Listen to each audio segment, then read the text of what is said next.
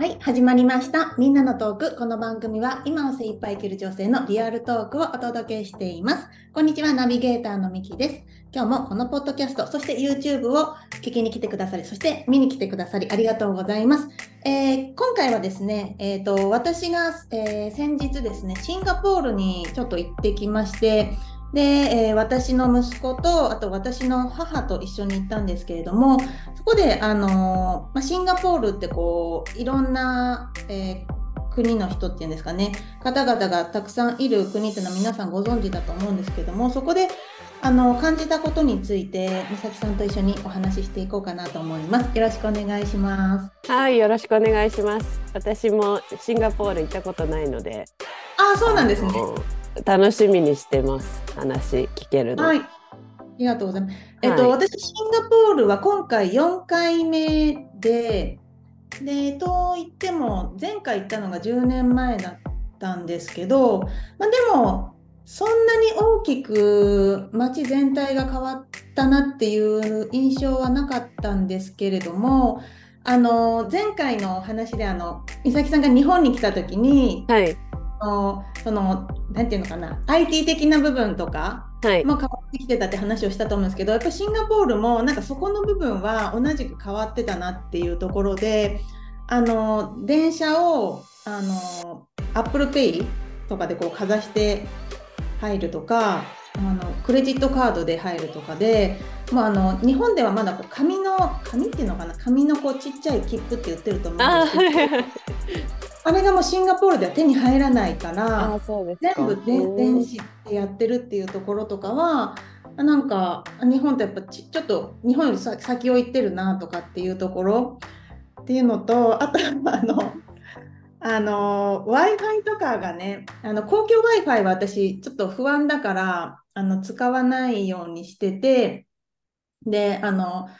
ポケット Wi-Fi とかを借りてね、あの、やったんですけど、あの、借りたやつがちょっとあまり使えなくて、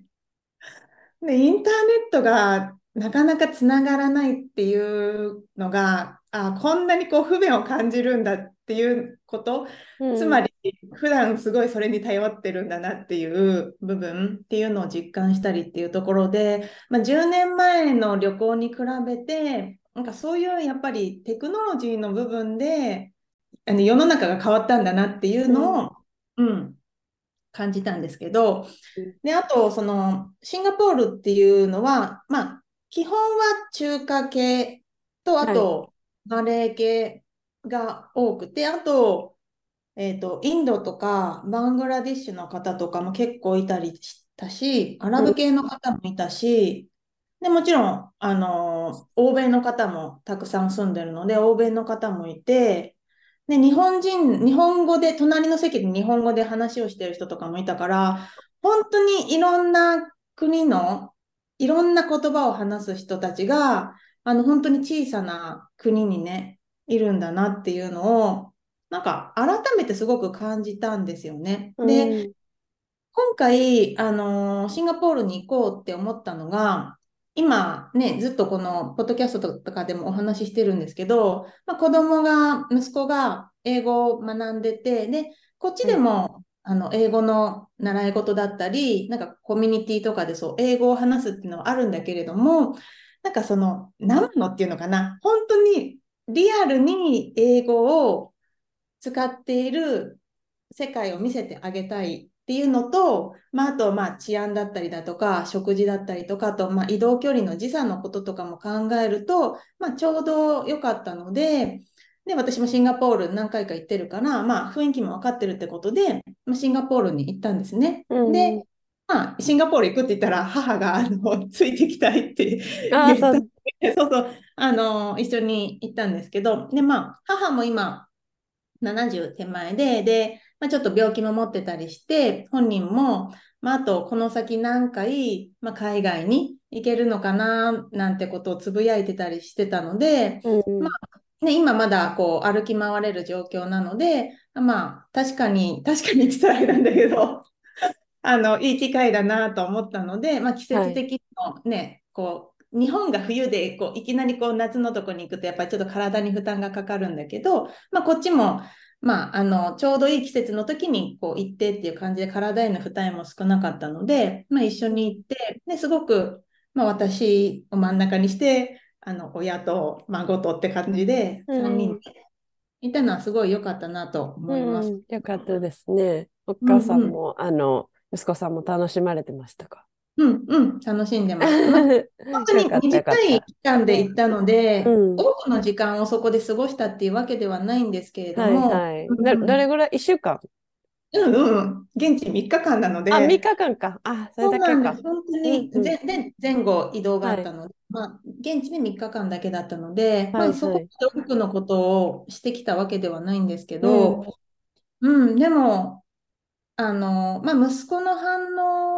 としては、なんていうのかな、こう、うん、息子の性格からして、こうだね、ああだねってすごい言葉で感想を述べるっていうタイプではないんだけれども、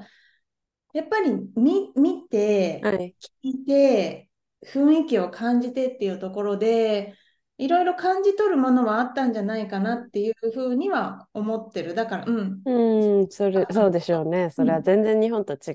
う、違いますもんね、きっとね。うんうん、気気候は暖かかったです？気候はね、うん、あの、程よい、まあでもちょっと日中やっぱり暑暑い感じだったから。どういう感じなんでしょうね？なんか日本みたいに四季があるわけじゃなくて、雨季と寒季っていう感じなんですか、雨季と寒気があって、うんうん、ちょうどまあ、あのー、寒気から雨季に切り替わるタイミングの時に行ったんだけれども、はい、そんなに雨に降られることもなくて、うんうん、で、まあ、日本の梅雨みたいなこうじとじとしたような雨季ではなくて、まあ、降るときはバッと降って、で、晴れるみたいな感じ。ああ、そっかそっか。それじゃあ、外に行って、こう遊び、遊び回るというか、見回るっていうこともできた？うーん、暑かったから、そうなんああ、そっか。いや、なんか、ね、あの、息子さんにとって、もし、こう、外とかに行って、広々としたところを見る機会とか、なんか、ね、その、いろんな人種の方とか、あと、ま、まあ、関わるというか、ね、そういうところがあるんだっていうのを感じるだけでも、その、今後ね、英語を、まあ、学ばれてるっていうことだから、それに関しての、なんかインスピレーションというか、うん、モチベーションにもなるのかなって思ったんですね。うん、うん、本当になんていうの、この場所に行けば、なんかこう、はい、なんかあのいろんな人がいるっていうより、本当にショッピングモールだったり、うんうん、電車に乗ったりだとか、まあ、レストランに行ったりとかで、もう本当に、本当にあのいろんな方がいるなっていうふうに思って、はい、うん、だからいろんなとこで感じてたと思うんですよね。で、うん、まあ、言葉っていう意味で言ったら、英語と、あと、中国語中国語、中国語のなあ、中国語もいろんな、なんていうの、うんうん、簡単、簡単語とかいろいろあるから、それがどれなのかちょっとごめんなさい、分からなかったけど、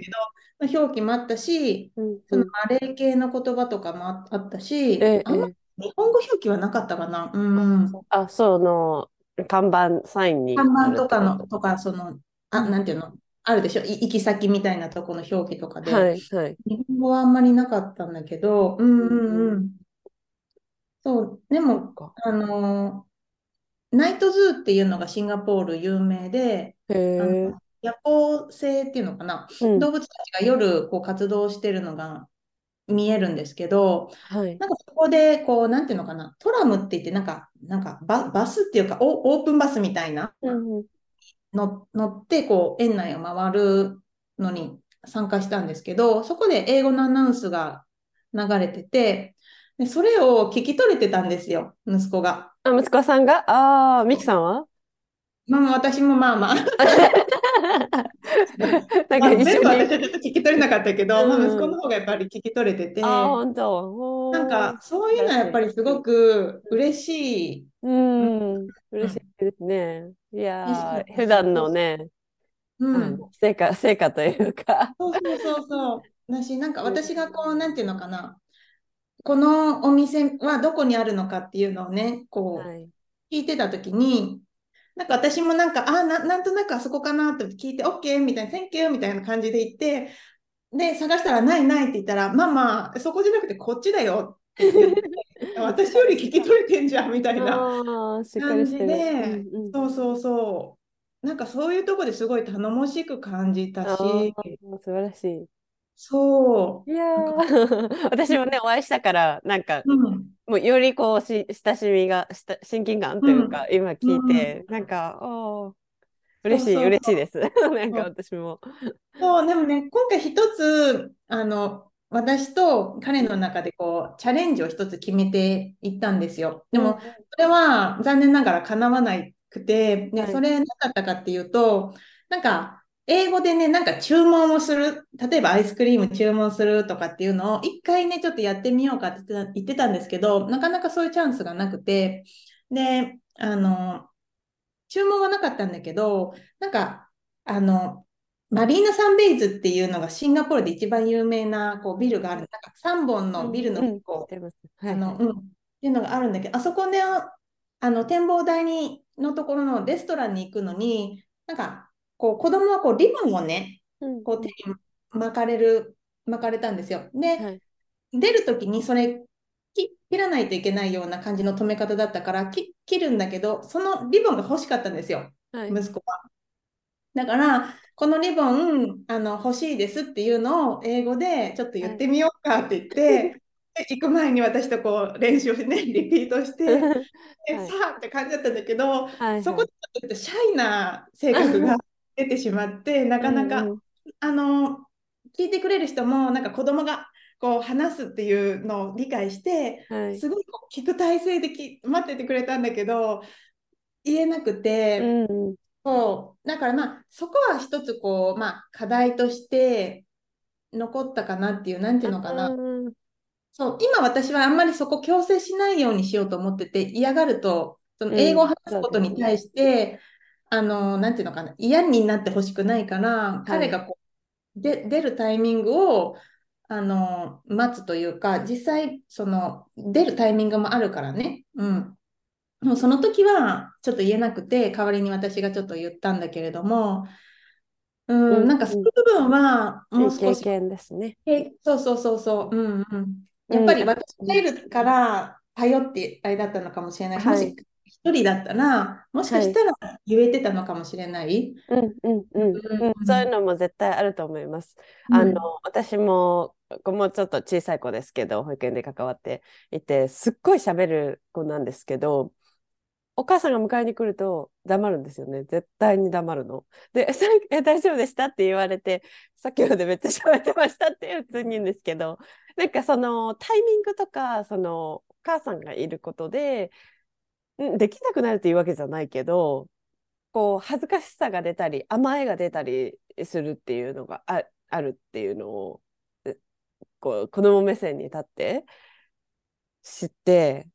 なんかそこもこうねあの大人だったら「えなんで?」っていうふうに思うと思うんですけどなんかそういうタイ今さっき本当にミキさんがおっしゃったようなタイミングとか自分がレディーになる時っていうのは絶対あると思います。あの私もオンラインのクラスで、えークラスだったりとか、えーとイベントをやっているんですけれどもあのその時もこうどうしてもやっぱり言えなかったりとかあの分かってるけどこうなかなか言えなかったっていうのを後で聞いたりしてでもそれって全然なんかできなかったからダメとかそういうことでは絶対にないと思っていてあのそれも必ずいい経験になっているのであのめっちゃうなずいてもらってますけどそれが、じゃあ今度はなんかどういうタイミングで言うかとかなんかどういうシチュエーションだったら言いやすいかとかまたうーんそうだななんかどういうふう他にもこう connect そこの現場にいる人と connect できる方法があるかもしれないし言葉だけじゃないっていうそういうコミュニケーションの方法を自分で考えるきっかけになると思うんですよね。でなんかもし悔しいっていうふうに思ったのであればこうその悔しさっていうのはすごく大きい気持ちなのでそれって必ず次につながることができるからかそそれがなんかこう10倍にも100倍にもなって帰ってくる、うん、っていうのを私は信じてますね。うん、ありがとうございます。うん。なんかそ、そう、本当に、なんていうのかな。今回そのさっきね、冒頭にも言ったけど、彼がその旅行の感想をね、どうだったって聞いたら、楽しかったぐらいしかこうやっぱり そうですね。これがこうでこうでこうでっていうことは言わなかったんだけど、はい。はいでも感じ取ったものがいつかどこかでなんかこう紐づいて、はい。あそういえばああの旅行に行った時にあんな感じだったなっていうのがこうどこかでこうなんていうのかな、まあ、別に生かさなくてもいいんだけどなんか考えの時にちょっとこう使ってもらえたらいいなぐらいの感じではい私は、うん、思ってるしであの言葉もそうだしあとその現地に行くとシンガポールの現地だとあのいろんなこう食事の選択肢があ。るから見たことのない食べ物うん。が、まあ、もちろん匂いもそうだよねあの食事ってやっぱり料理って匂いがやっぱり。りその国の匂いとかってあると思う。もちろん私は感じないけど、日本の多分匂いみたいなのも、他の国から来た人は多分あるんだろうけど、その料理とかのから来る匂いとか、うんもしかしたらそのパフュームとかな、香水とかも欧米の人とかって結構強いじゃないですか。うんそういう人もいますよね。うん、なんかそういう匂いだったりだとか、あと服装とか、はい。その国によったり服装の、なんていうのかな、あのこう、女の人は顔以外はこう覆う、はい。ヒジャブ。ね、あの文化の人とかもいるでしょ、うんうん。とか、まあ、肌の色だったりだとか、はい。あと仕草とかもそうだよね。仕草とか、なんかそういうのって、なんか、はなかなかこう言葉で伝えるとか教えるとかって、こう、大人でもやっぱり難しかったりするんだけれども、そういうのを自分のこう、目で見て、肌で感じて、ね匂いとか嗅覚とか音とか、うんなんかそういうのって、なんか何にも変えれないなと思って、それは、なんていうのかな、教科書でだったりとか、本だったりだとか、動画とかでするよりも、身をもって体験するっていうことが、なんか、本当になん、なんていうのかな、い一番、なん、なんていうのかな、う受け入れ価値がある？そうそうそう、価値があって、入ってくる自分に、はい。そうですね。うんそうですっていうね。のが、うん、うんうん、すごい情報量だと思います、それは。あの、何にも変え難い。やっぱりこう、便利だし、きその、調べたらすぐに出てきたり、YouTube とか、こうね、YouTube、今やってる YouTube とか、インターネットとか、あとは、そうだな、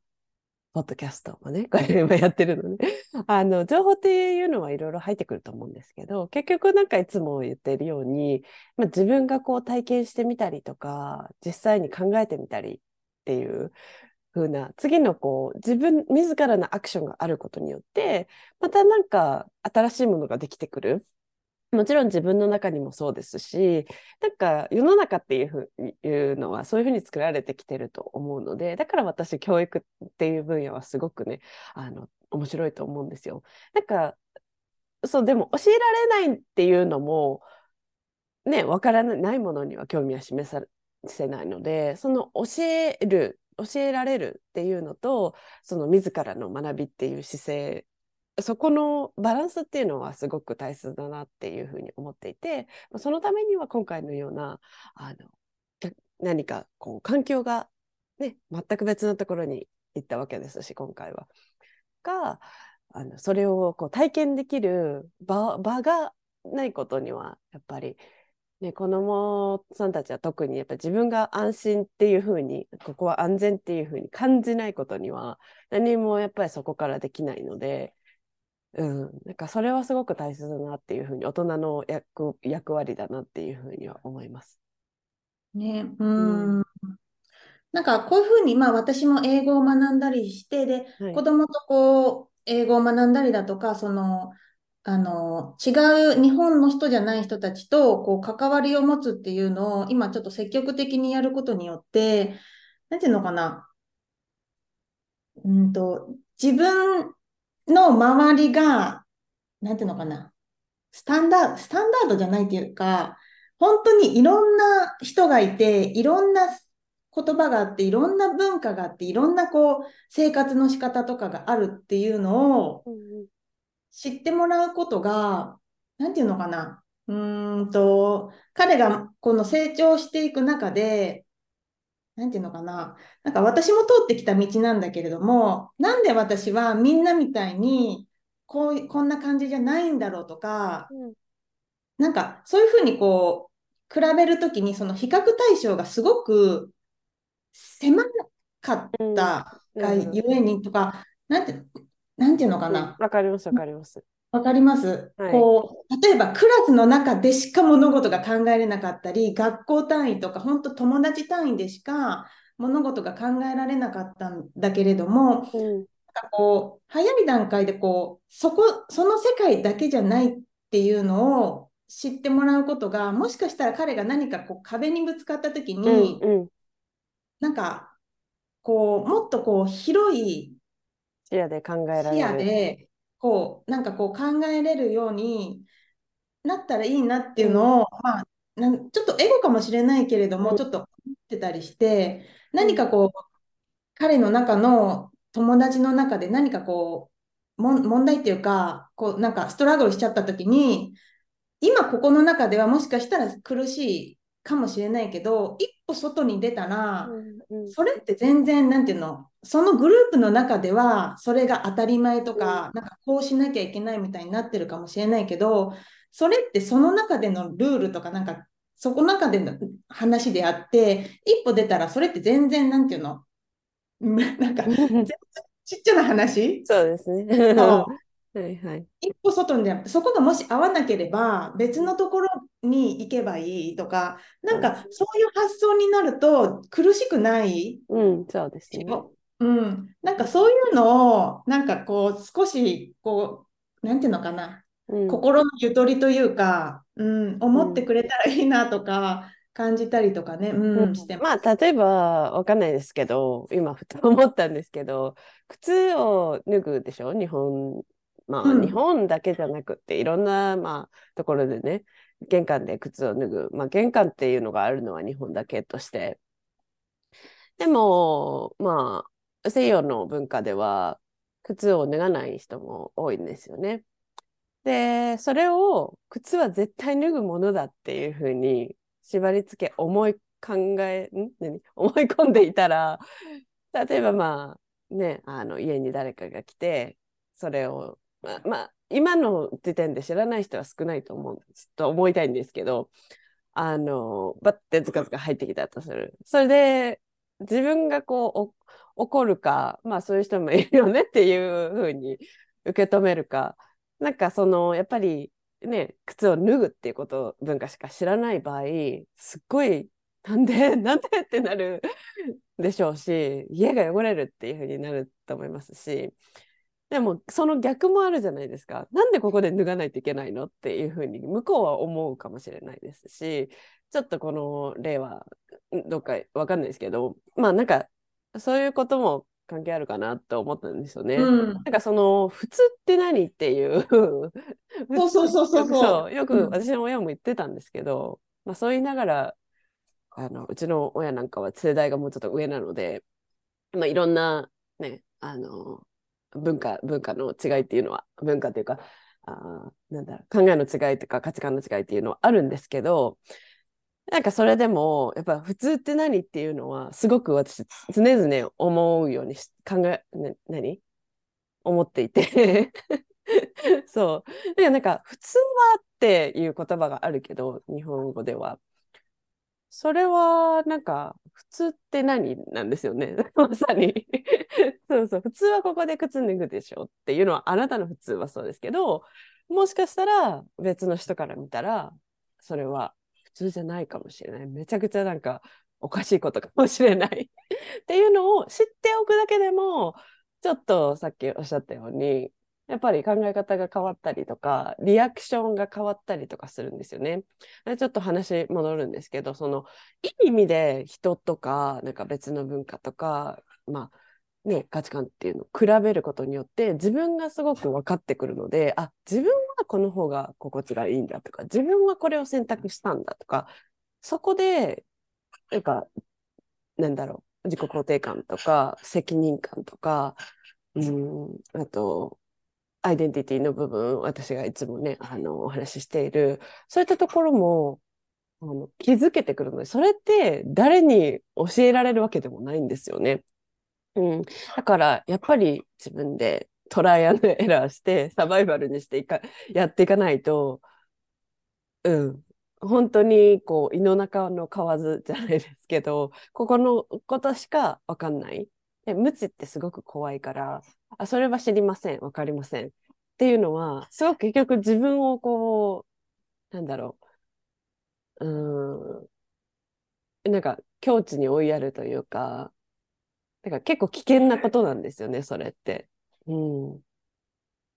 そうなんかそういうことをすごく思いますね。うん。本当にね、そう、だから、なんか、たった3日間の旅行ではあったんだけれども、はい。なんかすごくそこで得るものがうん。多かったなっていう、うーん、まあ、期間っていうよりも質じゃないですかね、やっぱりね。うん、時間、時間っていうよりも。そうね、うん、そういう気づきがあったっていうのを、やっぱりなんか、ああ、楽しかったねって終わるんじゃなくって、そういうふうに、まあ、考え、振り返ったりとか、まあ、書いておくとか、絵日記とかね、そういうのを書いておくとか、そういう、なんか記録して、こう話し合ったりとか、まあ、振り返るっていう作業も、すごく、まあ、その時は楽しかったからあんまりそんなこと考えなかったけど、なんかふと思えば、あの出来事はこうだったかもな、みたいな。うん。で、それが学びにやっぱりつながっていくと思うので。うん、うん、そうです。うん、あとなんか、結構ね、その、えっ、ー、と、漢字？はい。漢字って、日本語と、あ日本日本語とあと中国の人も使うでしょ、えー、で、あの、結構共通してる部分とかもあったりはい、よく言うんだけど、出口は中国語でも出口って書いてあるの。出口ですから、す。ごい日本人からしてもすごくこう分かりやすい。うんうん、で、なんかまあ他にもこういろんなこう日本、ね、中国語でも分かる感じとちょっと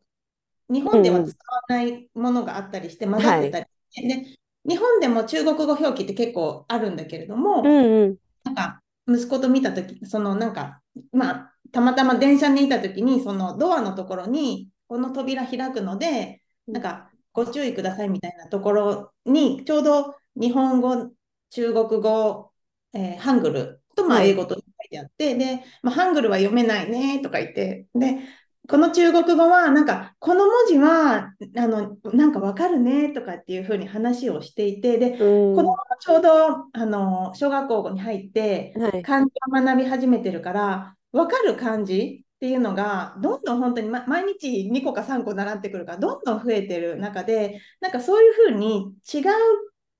言語なんだけど分かる部分もあるねってなんかその共通点を探すっていうのもすごく面白くて、で中国とか韓国はやっぱり距離が近いし、まあ、歴史ちょっと私あの世界史が弱いからあれなんだけどやっ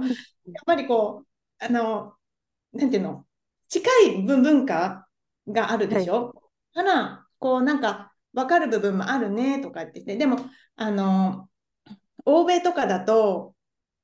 なんか、やっぱりちょっとち違う、違う文化だよねとか、で、それってただ文化っていうより宗教だったりだとか、歴史だったりだとか、とか、あの、最近こう話をしてて、なんでこう距離が離れてるのに、そのイギリスの領土だったから、そのイギリスの文化が入ってるとかあるじゃない、はい、なんかそれも、こう、すごくこう説明が私も難しいんだけど、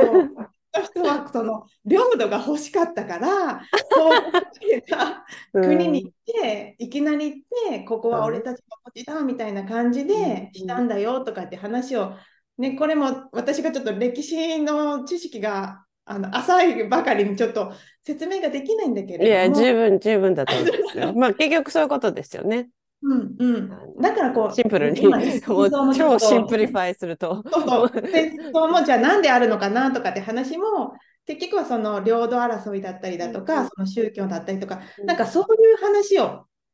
あのしたりしてこうどんどんこういろんなこう世界に興味を持っていくっていうのがこうやっぱりあの3歳とか4歳だとちょっと難しいんだけれども、うんそういうふうに話ができて、で、さっきの漢字に戻すんだけど、漢字も、あの、なかなかこう、日本人でも難しいと思うんだけれども、それをね、今、美咲先生は、あ美咲先生で言われたけど、はい。英語の環境の中で育ってる子たちに、またそれを教えてる。っていうところで、なんかこう、どういうふうにね、こう漢字っていうものを教えてるのかなっていうのもすごく興味がある。日本人がこう漢字を伝えるのも、はい、こう漢字のある環境の中でもこう教えるっていうのにココツというかなかなかこう難しい部分がある。もうどんな感じでこう伝えてるのかなって。はい、私はやっぱりあのさっきもおっしゃったようにその北米でいる場合その毎日習うわけではない毎日書くわけではないのでコネクションが取りにくいんですよね。で、見ない、見ないっていうのが一番なんですよね。なので、もうどどれだけコネクションをその子に、その子とその文字を当てられるかっていうのをすごく意識していて、まずはやっぱりビジュアルですよね。ビジュアル、こう見るっていうところから入ると思うんですよね。で、そこからの気づきだったりとか、あとは、えっ、ー、と、その今、今あることとか、その子の周りにあることをこうストーリーにしてお話しします。例えば、あ天気の話してますよね。えー、今今日、今日天気どう？テキサスの天気どう？って例えば、カナダめっちゃ寒い。でもテキサスめっちゃ暑い。すごく晴れてるってしますよね。じゃ晴れてる。で、これ晴れ、晴れてるんだ。じゃあ晴れって感じはこういうふうに書きます。で、これのまあ、イメージとね、一緒にこう覚えるっていうことは私はさせてないんですけどなんかそこでそのあなんか先生があんなこと言ってたなでその時なんか天気がすごい良かった。なんかそういうこうストーリー性を作ってあげるのをすごく私は意識していてそれで、えーと、それをなんか一回やって終わりってまあ日本のね小学校だったらどんどんどんどん出てきますからもうそんな、ね、いちいちこのこれにずっとあの構ってられないよって思うかもしれないんですけどどんどんまたねあの何百字何百字ってやっていかないといけないので。でもまあ繰り返し繰り返しことあるごとになんかそういえばこの前やったあの春っていう感じ今日はすごいあったかいから、まあ、今ちょっとちょうど季節とか天気の話をよくしてたので例に出すんですけど春っていう感じだったりとかね。あのまあ、あと、武士とかの話までは、そこまではあんまりしないですね。それよりは、やっぱりこう、イメージっていうところが多いかなと思います。うんまあ、でも、いろんな、ね、押し方がもちろんあると思うんで、それはただ私が あのやってる方法っていうだけで。うん、確かになんか私も、あの、はい、例えば、なんだろう、一つの漢字が出てきて、学校で習うそのドリルだったりだとかっていうと、そんなにたくさん例はないんだけど、この字ってあそこにも使われてるよねとか、これってこういうあのところでも使うよねとかっていうふうにこう例をすると、あっって感じになるし、そうそうそう。まあ、うちあの電車がね好きだし、だから駅名とかでね、とか、電車の会社とかでこういう字使ってるよねとかってすると、はあって感じで、やっぱ、そうなんですよね。その感じに興味を持ったりして。そうなんですよね。言葉とかそういうのって絶対なんか自分にやっぱり関係ないと思ったら覚えないんですよね人間って。なんか人の名前すぐ聞いて覚えられわかります？なんか私も人の名前すぐ覚えられないけどその人と話せばもうそこでコネクションができるじゃないですか。ああなんかあのポッキーが好きな何々さんね？とか例えばですけど 今ちょっとポッキーの鉛筆 なんかわかんないですけど何々さんねとか、もうそこで、あ、私もポッキー好きだから。結局コミュニケーションってラテン語なんですけどもともとの意味は共通点を見つけるっていうことなんですよね。だからその共通点を見つけることで自分とつながるんですよね。なんかそこでこう覚える云々っていうよりもそのああそういうことかなるほどっていうのがこうやったっていう瞬間 そういう瞬間をこう増やすことであ面白いってやっぱり思えると思うんですよ。うん、つながるですね。つながるね。大切にしてます。ううんん、やっぱり北米にいたらその日本はすごく遠い国だし日本語ってなんかなんでなんでやらなきゃいけないの？誰もやってないじゃんみたいな感じだと思うんですけど、うん、そうやってこう誰かが仲介に入ってつなげるっていうきっかけをあげることであなんか面白いなって思えると思うんですよね。う。うん。ん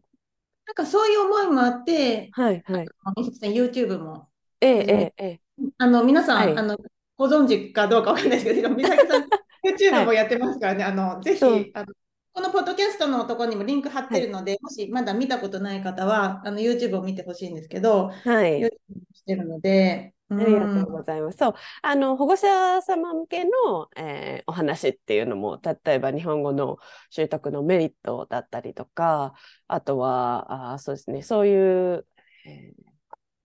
トピックももちろんやってるんですけど、まあ、子供の、この、あの、ポッドキャストでもお話しした子供のメンタルをサポートしていくには、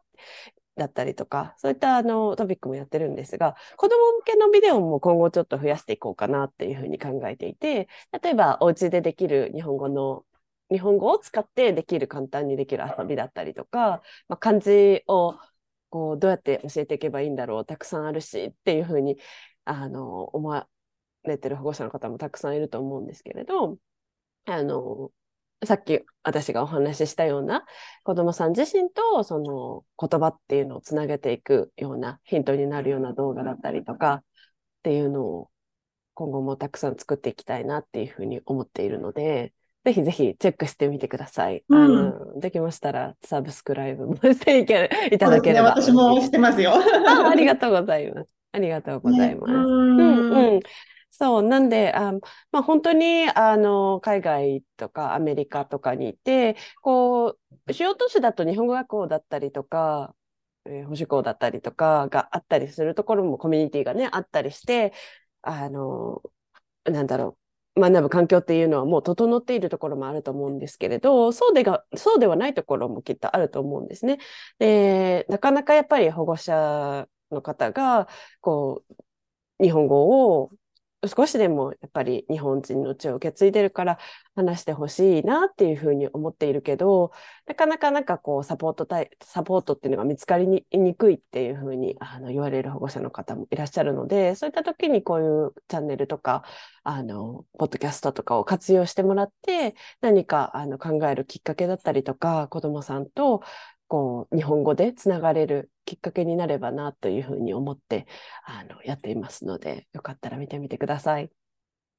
ありがとうございます。あの、さっきも申し上げたように、このポッドキャストからもあの YouTube の方にあのリンク飛べるようになってますので、ぜひあの興味ある方、あのぜひ一度覗いていただきたいなと思うんですけれども、で、あのね、このエピソードもそろそろ終盤なんですけれども、なんか今の話もそうだと思うんですけど、まあ、大人も子供も、なんかやっぱり、その、もちろん情報を得るっていうこともすごく大事だと思うし、そのテクノロジーのおかげで、あの、すごいいろんな人とつながりやすくなって、いろんな人の生活とか、いろんな世界を見れるようになったんだけれども、なんかそれを、なんていうのかな、自分とつなげるっていう部分では、やっぱり体験するとか、あとは、こう、まあ、体験ができなかったとしても、その人たちとかそういう文化の部分と自分たちのそのアイデンティティだったりだとか文化の中で、なんかこう、つながる部分とかを、こう、なんていうのかな、受け身ではなくて、こう、自分からこう、見つけていくとかっていうことによって、なんかこう、やっぱり自分の視野が広がるし、うん、うん、何かこう悩んだりだとかした時にすごくこう小さなところで考えるんじゃなくて何かこう突破口みたいなものが見つけやすかったりだとかするのかなって思って私自身もなんかほんとちっちゃいことでイライラしたりとかちっちゃなことで怒っちゃったりとかするんだけどなんかそれってすごいこうすごい狭い範囲で物事を考えてるんだけど、うん、なんかこうなんかこうスイッチを変えて、あこんなめっちゃちっちゃいことでおイライラしちゃってるとか、なんかこれって日本では当たり前かもしれないけど、なんか視点を変えれば、なんかすごいいいチャンスだったりだとか、なんか、とか、なんていうのかな、しなんなんか捉え方を変えることもできるよねとかっていうふうに変えれる。それってなんか自分が楽になったりだとか周りの人にとっても心地よいこう雰囲気を作ることができると思うので、うん、なんかやっぱり体験するとか経験するとかなんかそういうことってあなんかうん大事だなっていうのをうん伝えたい。そうですね。あとは、あの、しょうもないことが大切ですよ。なんか、ちょっとした、ちょっとしたしょうもないこと。なんか、あ、これかわいいとかね。例えば、なんか、わかんないですけど、こう、日常のちょっとした幸せってあるじゃないですか。まあ、わかんないですけど、息子さんがこう、なんか、I love you とか書いて持ってきてくれたとかね。なんか、つだったらこう、犬がいるんで犬と遊んでるとかね。なんかそういう、こういう、ちょっとしたことかもしれないんですけど、そういうことの積み重ねってやっぱりすごくいろいろいろいろ考えても、なんか何のためにって思ったら、結局そういうなんか身近なところに幸せって あったりすると思うんで、なんかこう、ね、その、さっきも言ったんですけど、小さい接点を見つけたりとか、なんかこう、つな結局人間ってつながって、つながりだと思うんで、なんかそういうところにこう、フォーカスして、多分こう、できなかったらどうしようとか、なんかこう、反省とかね、結構、ね、多分国民性かなわかんないですけど、どどうしようかとか、こう、難しい方に行ってしまうこともあるかもしれないんですけど、が、うん、あの、そういう日常のちょっとしたことに、に気づくっていうのも大切かなっていうふうに思います。うん。自分に言ってます。自分にも言ってます。でも私も毎日、なんかこう、なんか これちょっと言う言うのが ちょっと恥ずかしい、はばかれるんだけど、はいはいはい、本当に毎日、こう、なんていうの、安心して寝られる場所があるっていうこと、はいはい、で、食べられることに、うんうん、本当毎日感謝をするようにしてて、うんうん、そうですよ。うん、なんか今ね、特にこの戦争とか、まあね、とかまあ、貧困とかも全然まだまだあったりとかっていう中で、なんかこれって当たり前じゃないし、うん、なんか、ね、日本もいつどうなるかっていうのももちろん不安のある中で、うん、うん中で、ね、経済状況もあれだし、まあ、政治的にもなんかいろいろこうちょっとね、いろんな国がごちゃごちゃしている中で、今でも平穏に暮らせてることってすごいありがたいことだなっていう、思うようにしています。本当に 本当に。でも本当にそれは本当にそうだと思いますよ。やっぱりね世界の同じ世界のね別のとこ場所とか時代とかさっきちょっと歴史の話が出てきましたけど時代が違って生まれていたらもっとね大変なこう運命だったかもしれないし、うん、今こうやってねあの生きられるっていうことはすごくありがたいことだと思いますよ。なんかちょっとしんみりしんみり何の話何の話やっていう。うん、なんかあのシンガポールに旅行に行きましたそうずいぶんなんか、本当に喜びよっていう感じでね。そうですね。の話がすごくなんか広がってきましたけども。そうそうそうそうそう。なんかでも本当にあの一つのさっきね美咲さんがおっしゃってた一つちょっとしたことの中にも本当にこういろんなこうそれに気づくかどうかっていうこと、うん、でやっぱりあの本当に自分の幸せを感じられるかどうかっていうことにも本当につながっていくと思うので、うん、うんうん、皆さん本当にありがとうございますっていう感じです。ね、本当にねこうやって聞いてくださったり見てくださったりしてるっていうのも、うん、時間もすごくね価値のあることだと思いますし、うん、あのありがとうございます。本当にサポートしていただいて、はい、はい、ありがとうございます。あのーこのポッドキャスト、今日はね、ここまでになると思うんですけど、ごめんなさい、あの何回もしつこいかもしれないんですけど、美咲さんの YouTube もやってますし、あのインスタグラム、私もあのこのポッドキャストのインスタグラムやってますし、美咲さんもインスタグラムもやってますので、あの興味ある方、ぜひあのこのポッドキャストのえ備考欄のところにリンク貼ってますので、あのご覧いただけると本当に嬉しいです。そして、いつも本当にこの聞いてくださるってことに、本当に本当にありがたく思ってますので、はい、ありがとうございます。あの今後も配信していきますので、ぜひ引き続きあの聞いたり見たりしていただけると嬉しいです。はい、美咲さんもどうもありがとうございました。こちらこそありがとうございました。